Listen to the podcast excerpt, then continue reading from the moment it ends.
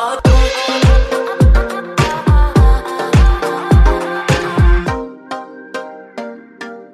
if you have a Bible today, I want to encourage you to grab it. And we're going to be in Genesis chapter 2. Brand new series of messages that we're starting today called Powerhouse. And I'm looking forward to talking about uh, the family and the home and what it looks like to uh, build our lives and build our homes for the glory of God and to experience God's power within the home. And so, Genesis chapter 2 is where we're going to be today. And if you don't have a Bible, there should be a Bible in the seat back in front of you. And if you don't own a Bible, uh, that Bible is our gift to you. And uh, we hope that you will be able to take that and use it and read it on a daily basis. Genesis chapter 2 today. We're going to start reading in verse number 18. If you are ready, would you say amen?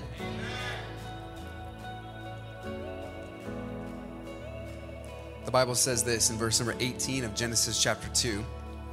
And the Lord God said, It is not good. Everybody say, Not good.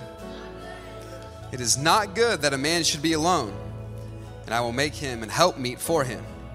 And out of the ground the Lord God formed every beast of the field and every fowl of the air, and brought them unto Adam to see what he would call them. And whatsoever Adam called every living creature, that was the name thereof.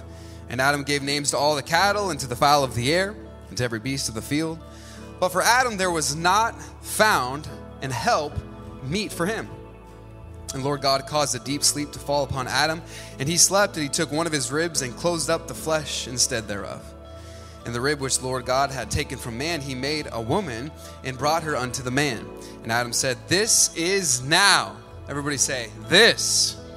This is now bone of my bones and flesh of my flesh, and she shall be called woman because she was taken out of man.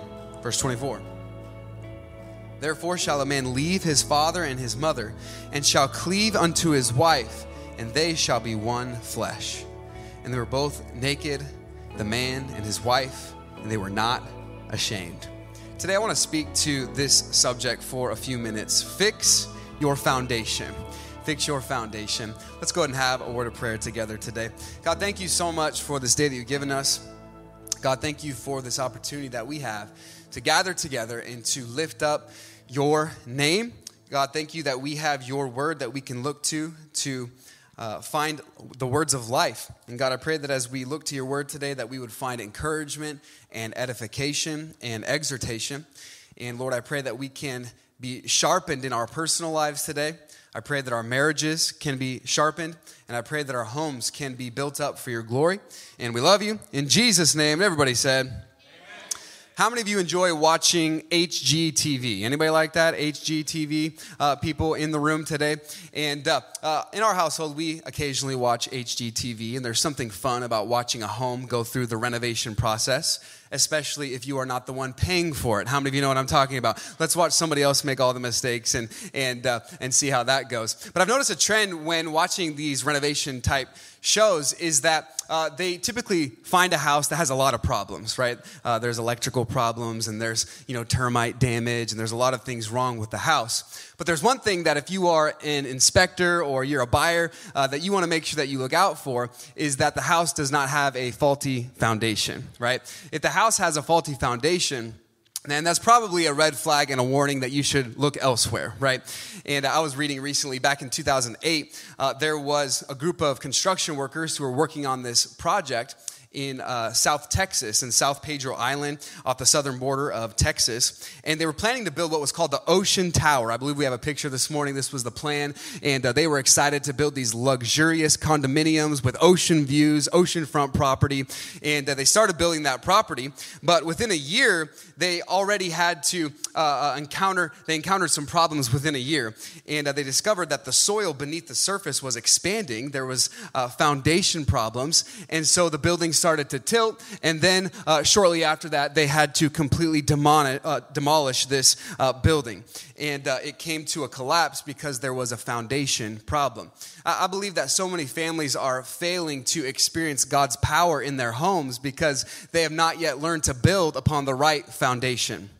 So often uh, we are building our homes on the wrong foundation. We're building our homes on uh, what is uh, going to bring us happiness. And as long as I'm happy, then that's the thing that I'm going to pursue. As long as my kids are happy, that's what I'm going to pursue. Uh, some people build their homes and their families on success. As long as we are successful, then we're going to be good. And as long as my kids are getting good grades, as long as they go to a great college, uh, then we are going to be good.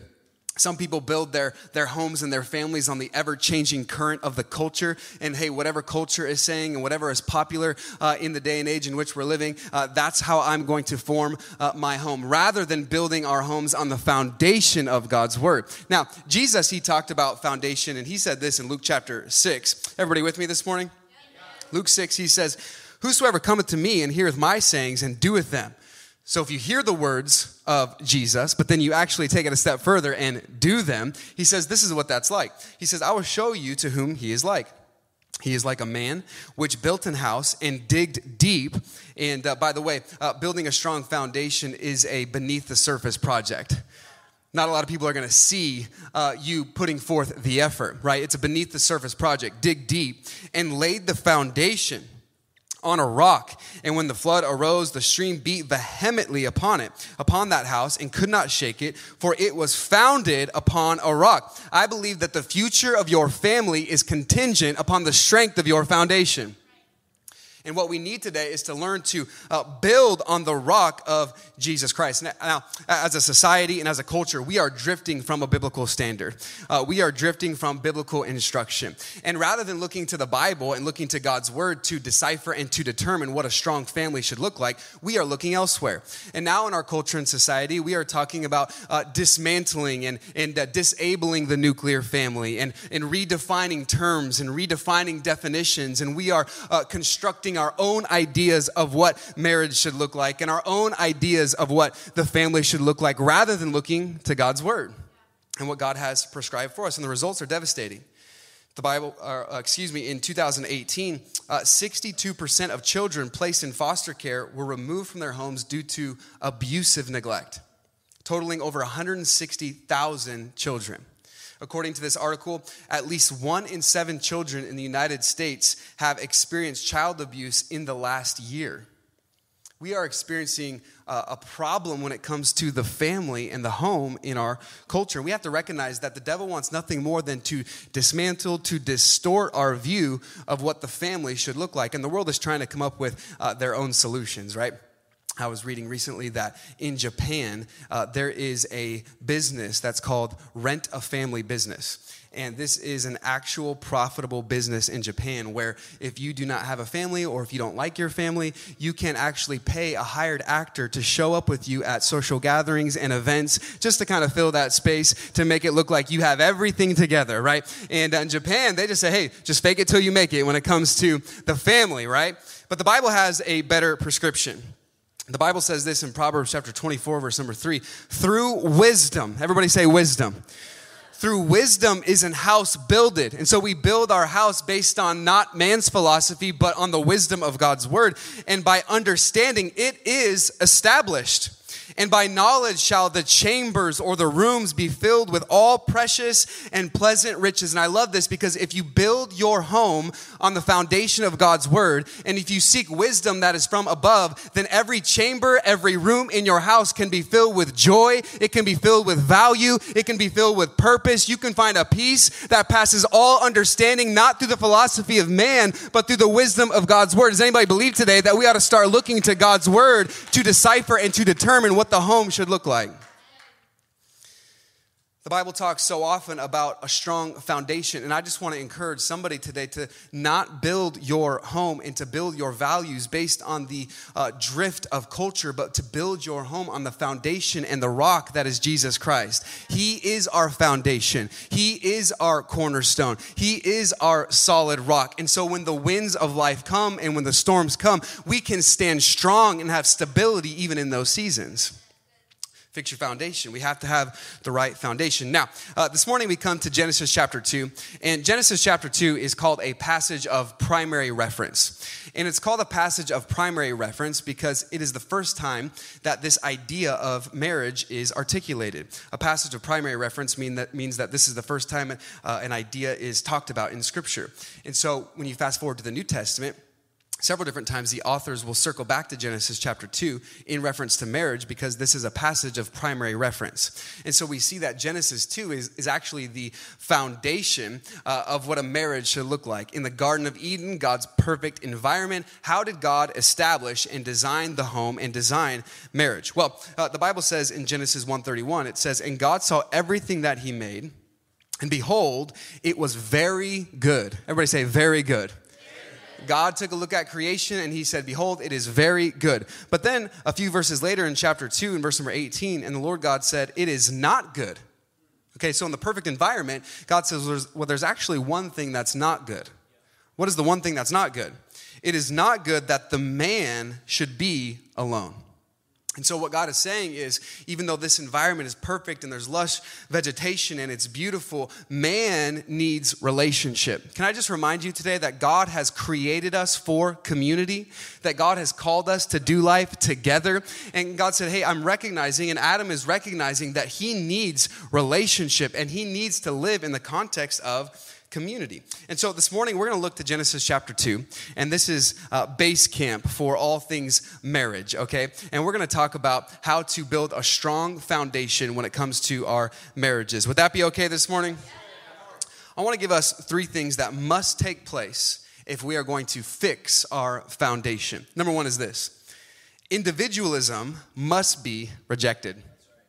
Individualism must be rejected.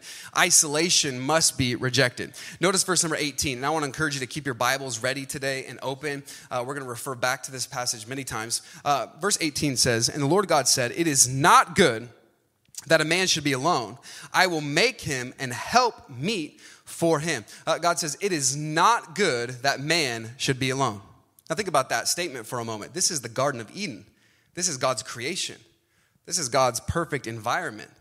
I mean, there were no taxes, there was no smog. There was, uh, this was a beautiful, great environment, but God said there's one thing that's not good it's that man is alone. Now, uh, the Bible makes it very clear that the individual matters, that God loves every single person, and that we are to love every individual, and we are to love every single person.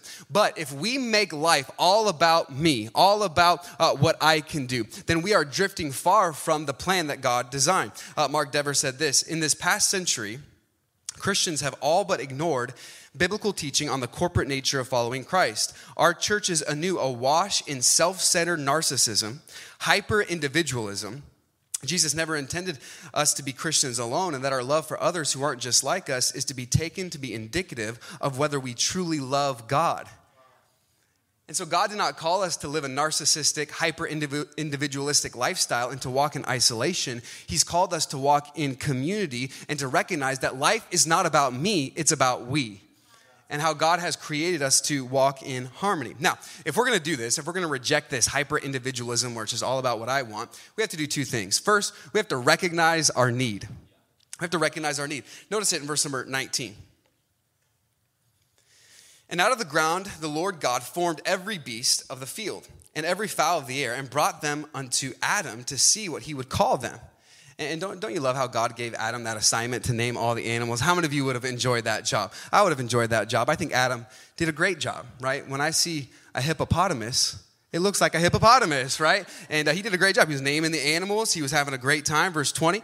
And Adam gave names to all the cattle, to the fowl of the air, and to every beast of the field. But watch this. But for Adam, there was not found an helpmeet for him. And so Adam is out accomplishing his assignment. He's naming all the animals, but he notices something. There's not someone like me. All these animals have a partner, they have a pair, and they have others that look like them and, and are like them, but I do not have something in my life that resembles that. He recognized his need that he was walking alone. And God did not intend for us to live in isolation. Now, I want you to know that there is a difference between solitude and isolation. Solitude can be used for your benefit. Uh, solitude can actually develop you, but isolation can destroy you. See, solitude is when we say, I'm going to take some time to be by myself, to focus on God's word, to pray, to be sharpened, uh, to grow in my walk with God. It's for a set time, and I know I'm going to come back. That's solitude. Isolation is, you know what? I'm tired of being hurt by people. I'm tired of people uh, mistreating me, and so I'm going to walk over here and I'm just going to be by myself and I'm going to do life all on my own, and we become very individualistic.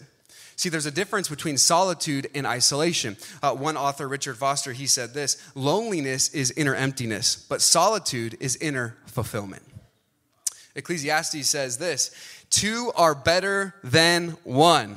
Two are better than one because they have a good reward for their labor. For if they fall, the one will lift up his fellow. But woe to him that is alone when he falleth, for he hath not another to help him up. See, Solomon, in all of his wisdom, understood and recognized hey, you better be walking in community. You better be walking in partnership and in relationship because if you fall and if you fall into temptation, if you are struggling in life and you are all alone, there will not be there someone to help you up. Can I tell you today that we need each other? And that we are better together. And we need each other in a small group. We need each other on the dream team. We need each other on Sunday. We need each other every day of the week because that's the way that God designed us.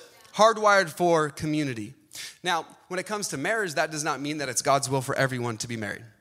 We know that Jesus uh, was not married, the Apostle Paul was not married. But the very premise of Genesis chapter 2, we learn that we are hardwired for community. It is not good that man should be alone. And so we have to recognize our need.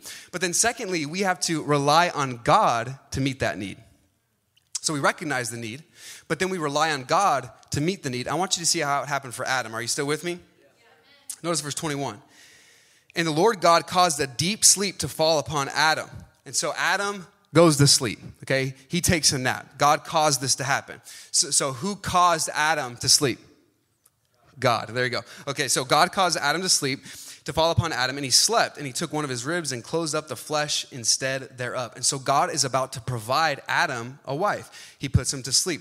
But I want you to see who brings this to fruition. It was God. See, Adam recognized his need when he was naming the animals. There's no one like me. He recognized his need.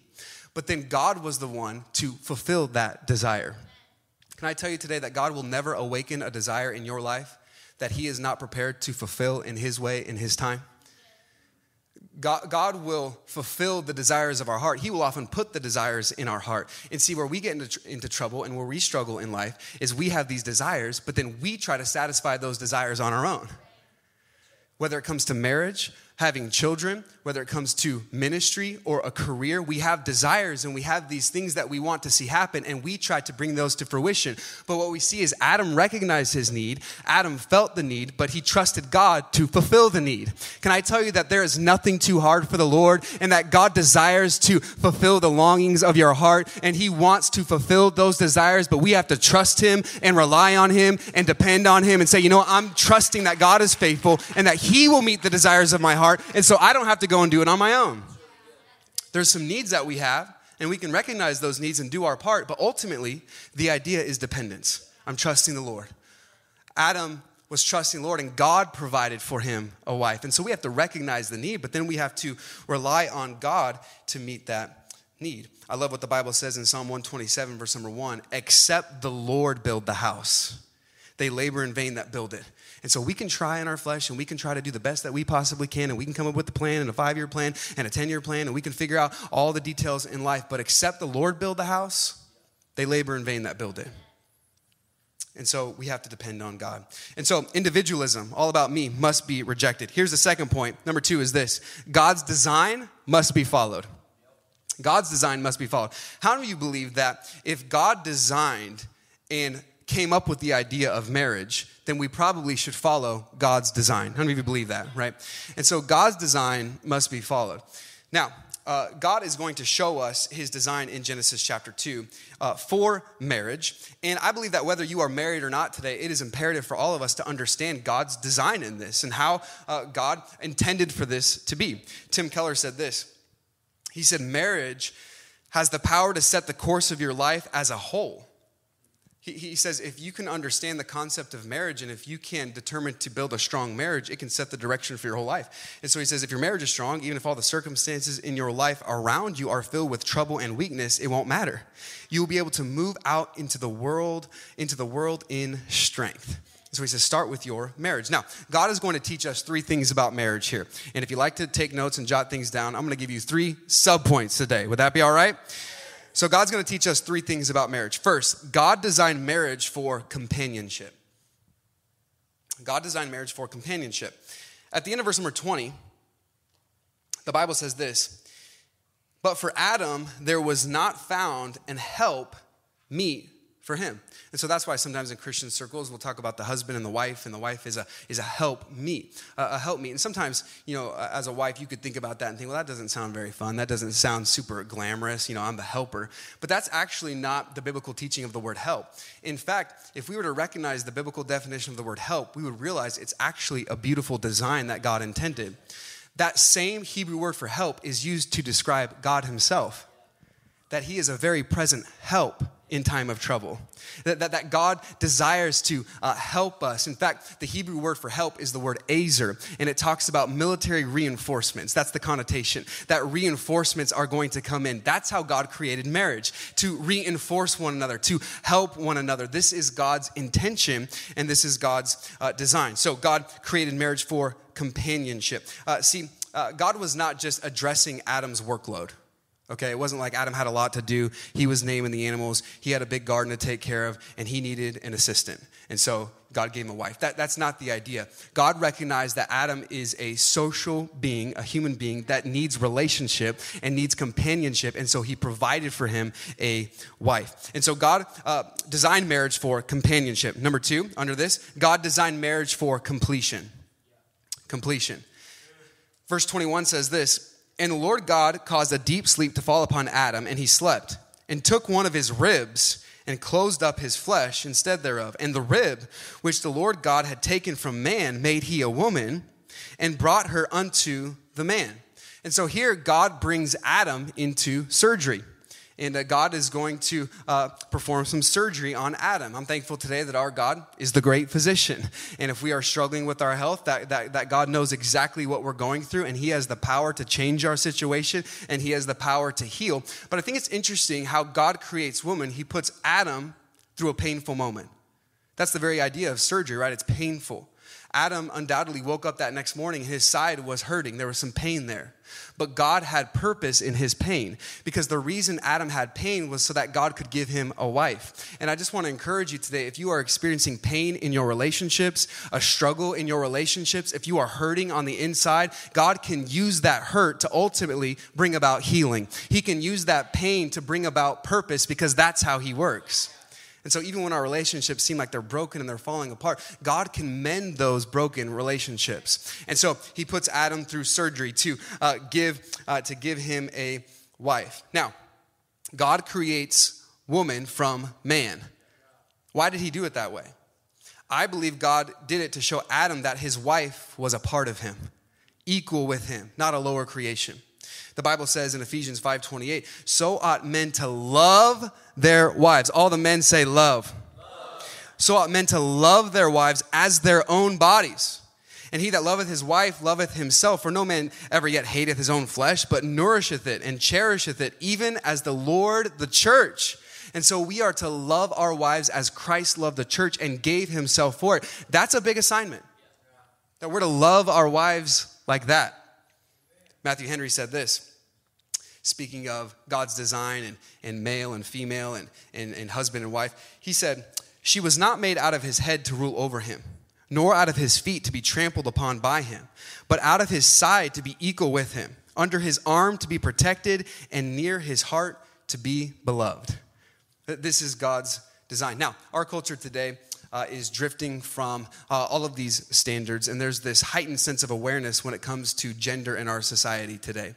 And uh, there's a lot of confusion we know surrounding this subject. But we have to understand and we have to recognize that the Bible says in Genesis 1:27, male and female created he them. Uh, that that is God's design. Now that is not popular with culture, but we have to understand: Are we aiming to please culture, or are we aiming to please God?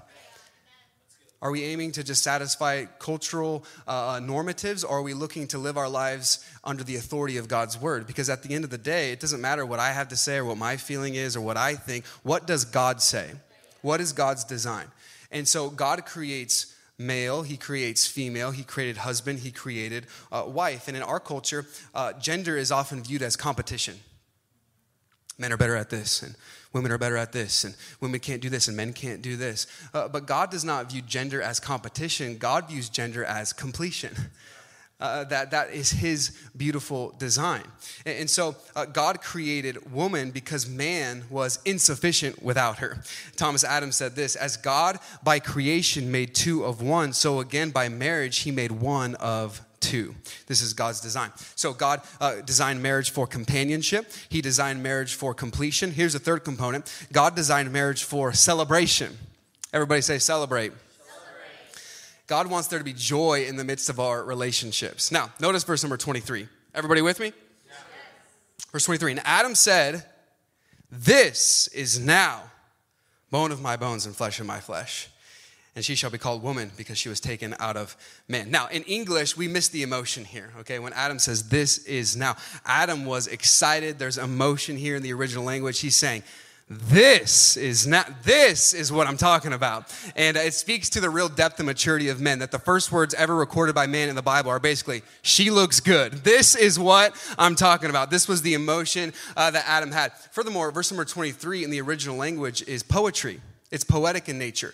Uh, there are syllables that flow together. And so when Adam says, bone of my bones and flesh of my flesh, there is this two beat rhythm here. And so Adam kind of just busts out into a song, right? He, he's so excited about this. He's like, this is what I'm talking about. And he says, bone of my bones and flesh of my flesh. There was this kind of a hip hop song that just started, that just broke out of Adam. He was so excited. I love what the Bible says, though, in Ephesians chapter 5, verse number 19 speaking to yourselves in psalms and hymns and in spiritual songs singing and making melody in your heart to the Lord, giving thanks always for all things unto God and the Father in the name of our Lord Jesus Christ, submitting, speaking of marriage, submitting yourselves one to another in the fear of God. Can I just tell you that when God is at the center of your relationship, then there will be joy in your relationship. When Jesus is at the center of your life, then he will provide joy in your life. And so often it's all about me or it's all about that. But if we make it all about Jesus, then we will experience joy and a peace that passes all understanding. There will be reason to celebrate. God's design and God's plan is the best plan. He says, You want to experience true joy? Follow a biblical template, a biblical model. And, and see, the culture has so many ideas today about the home and, and marriage, but look at the statistics. Look at the, is it working? Marriages are falling apart, homes are falling apart, and it's because we've drifted from God's word. But if you want true joy, a joy that is not contingent upon circumstances, a joy that you can have even when you're going through the most difficult season of your life, then put Jesus at the center. Adam here now celebrates, and there's joy in this relationship because it was done God's way. And so there is celebration when it comes to our relationships. By the way, uh, this uh, idea of joy in our relationships, it goes further than just the marriage relationship. Uh, that there can be joy in all of our relationships. Uh, one of my favorite passages is where Paul is writing to the church at Thessalonica, and the church at Thessalonica was the model church. They were the ones doing a great job. A lot of times, Paul had to write to churches like Corinth, and they were doing a bad job, and he had to kind of correct them. But Thessalonica was doing a great job, and Paul said this to them. Everybody with me? He said in 1 Thessalonians 2, verse 18, Wherefore we would have come unto you, even I, Paul, once and again, but Satan hindered us. Paul said, Man, it was my desire to be with you, but Satan hindered us. For what is our hope or joy or crown of rejoicing? Paul said, Do you want to know what makes me excited, my hope and my joy and crown of rejoicing, what I'm most proud of?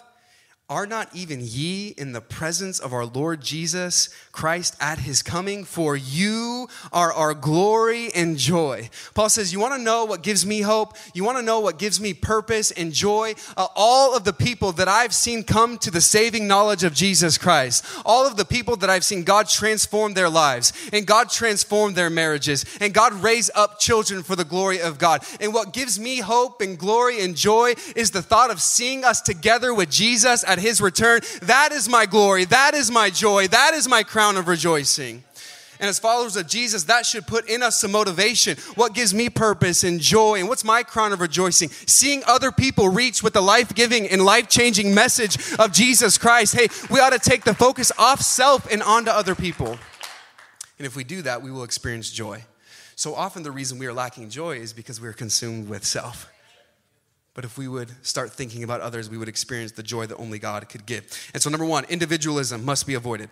Number two, God's design must be followed. Here's a third thought today. Number three is this autopilot must be disengaged. Autopilot must be disengaged.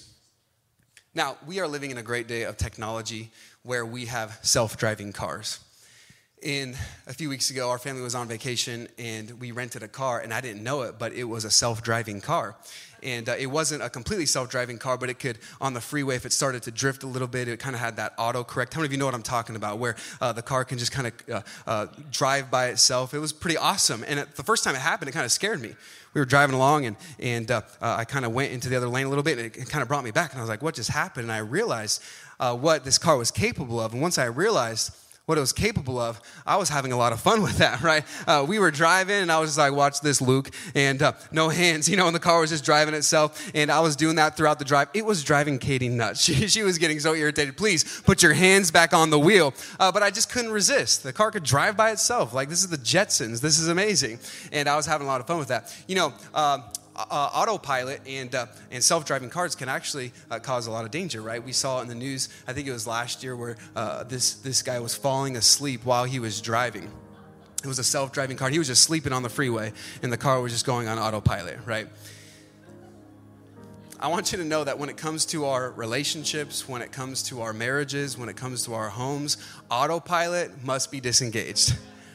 It's not going to happen by accident right? Sometimes we can think, man, I wish my marriage was stronger and I wish I had more friends in life and I wish I just had a better community of people around me. Well, that takes great intentionality, it takes effort. In fact, I was reading some statistics recently where uh, they said that in America, 45% of adults say they find it difficult to make new friends. And on average, the average American has not made a new friend in the last five years. And the reason they stated and cited was because the effort it requires. And they said that it takes 50 hours to move from acquaintance to a casual friend. It takes 90 hours to move from casual friend to friend.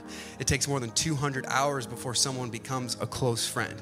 Now, I don't know about the accuracy of all those numbers, but I believe the point is true that it takes time, it takes intentionality, it takes effort to have friends and relationships. The Bible says a man who wants friends must show himself friendly, right? It takes intentionality.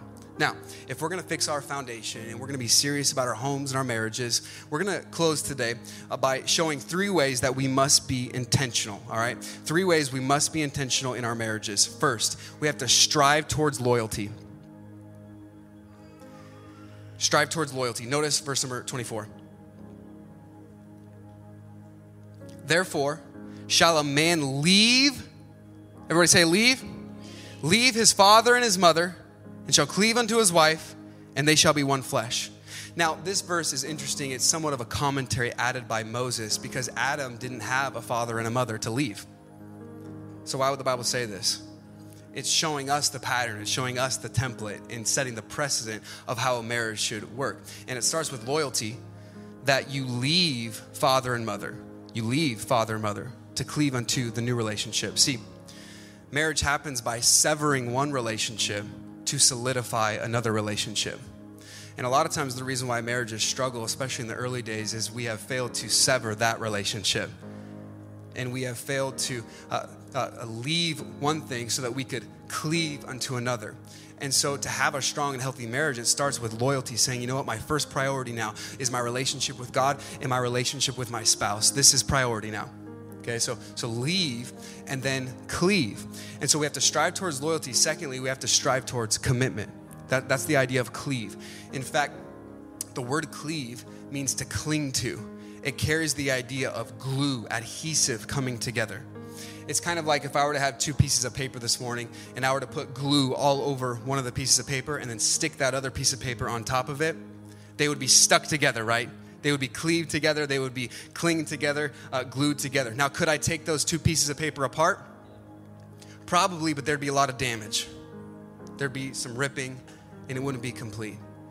And see, this is why God has called marriage to be one man, one woman for a lifetime. To leave, to cleave, to have a lifetime of commitment. And, and let no man, what God has joined together, let no man put asunder. Let no man divide that.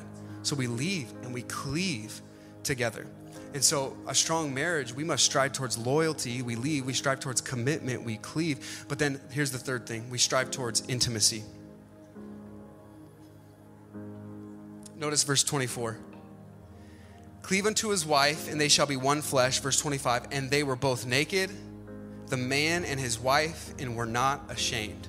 They were open and unashamed before each other. This is, this is intimacy. And this is what our hearts truly long for. See, intimacy goes far beyond the physical act of sex. Intimacy is the ability to be honest and unguarded and open with nothing to hide in our relationships. I'm not covering anything up. I don't have to have multiple uh, cell phones and multiple accounts, and I don't have to uh, be secretive with my text messages, and I don't have to be secretive with my browsing history. Everything is open and honest. That's intimacy. That they were unashamed, they were open and honest with one another. Wayne Mack, he's an author, he puts it this way It is the type of relationship that is shared with no one else other than one's mate.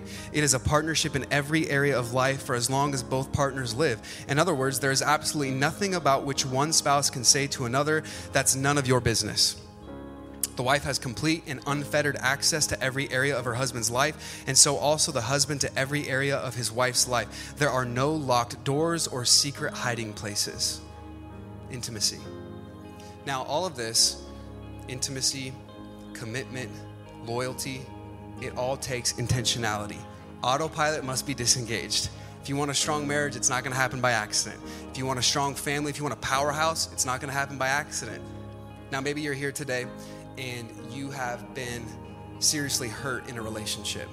Maybe you've been damaged. Maybe someone uh, has hurt you. Someone has wronged you. They've lied about you. Maybe you are uh, divorced. Maybe maybe you have a relationship that has completely fallen apart, and now you're now you're guarded. Now you're struggling with trust, and maybe you've been hurt. And I would say to those of you that feel that way, there's good news for you. Because our God delights in mending broken relationships and he loves to bring healing to the brokenhearted. He specializes in providing hope when there seems to be no hope. The Bible puts it this way in Psalm 130, 147, verse number one Praise ye the Lord. For it is good to sing praises unto our God, for it is pleasant, and praise is comely. The Lord doth build up Jerusalem. He gathered together the outcasts of Israel. All those that are on the outskirts that feel unlovable, all those that are out on the highways and hedges that are struggling, that feel like they don't belong, that feel like they have no place to fit in. He says he goes to the outcasts of Israel. He heals the broken in heart and he bindeth up their wounds. Is anybody thankful today that our God has a heart to heal and that our God has a heart to bring purpose in the midst of pain and that he loves us with an immeasurable love? Ultimately, our most important relationship is not horizontal. Our most important relationship in life is vertical. Our most important relationship is our relationship with God. Do you have a real, authentic relationship with Jesus Christ? I'm not talking about parents, I'm not talking about family or friends, I'm not talking about an experience or a feeling, I'm talking about a real relationship. James 2 says this in verse 23 And the scripture was fulfilled, which said, Abraham, he believed God. That's faith and it was imputed. That's a legal term, talking about uh, an accounting term, and it was imputed unto him for righteousness. And so by faith, the righteousness of God can be placed on our account. And so when God looks at us, he does not see our sin, he sees the righteousness of God that's in our place. Abraham believed God, and it was counted to him for righteousness. And he was called the friend of God. Don't you love that? I wonder, could the same be said about your relationship with God? Abraham was a friend of God, he had a real relationship. Recently in the news, there was there's a man named Stephen Thomas, and he is a computer programmer. And he's been the headlines because uh, back in 2011, he did this video on Bitcoin, kind of explaining Bitcoin, and so they awarded him $14,000 worth of Bitcoin, and they gave it to him. And that same amount of Bitcoin today is worth over $400 million that he has. Stephen Thomas, all of this money. But the reason that he's in the news is because he can't remember the password to his account to access the Bitcoin. and he's tried eight different times, he's been unsuccessful. And if he tries two more times, he's permanently locked out forever, unable to access all of that treasure, all of that money. I want you to know today that the Bible says that Jesus is preparing a place for us and that there is a place for us that is far better than we could ever imagine. In fact, we have an inheritance that the Bible says is incorruptible. And the only way that we can access that inheritance is through God's Son, Jesus Christ. Jesus is the only password for salvation. Jesus is the only way for salvation. It's not about being a good person, it's not about being religious, it's not about having some understanding. It's all about accepting the free gift of salvation. The Bible says, Whosoever shall call upon the name of the Lord shall be saved. Jesus said, I am the way, the truth, and the life, and no man comes to the Father but by me. The Bible says, There is no other name given among men under heaven whereby we must be saved. It is the name of Jesus. Jesus Christ. Jesus and Jesus alone is our access to God, it's our access to heaven. So many people, I talked to someone this week who was heartbroken because they were trusting in religion and they were trusting in works, and they came to the understanding that they were trusting the wrong thing. Because it's not about what we do, it's all about what God has done. He sent His only begotten Son to live a perfectly sinless life, to go to the cross, to die on the cross in our place for our sins. But he didn't stay dead. He rose again on the third day so that we could have access to God, so that we could have access to heaven. That is the most important relationship that we can have. And today, if you don't know that you have that relationship, today can be the day of salvation for you. You can begin a relationship with God. You can leave this place like Abraham saying, I'm a friend of God. Let's bow our heads and close our eyes today.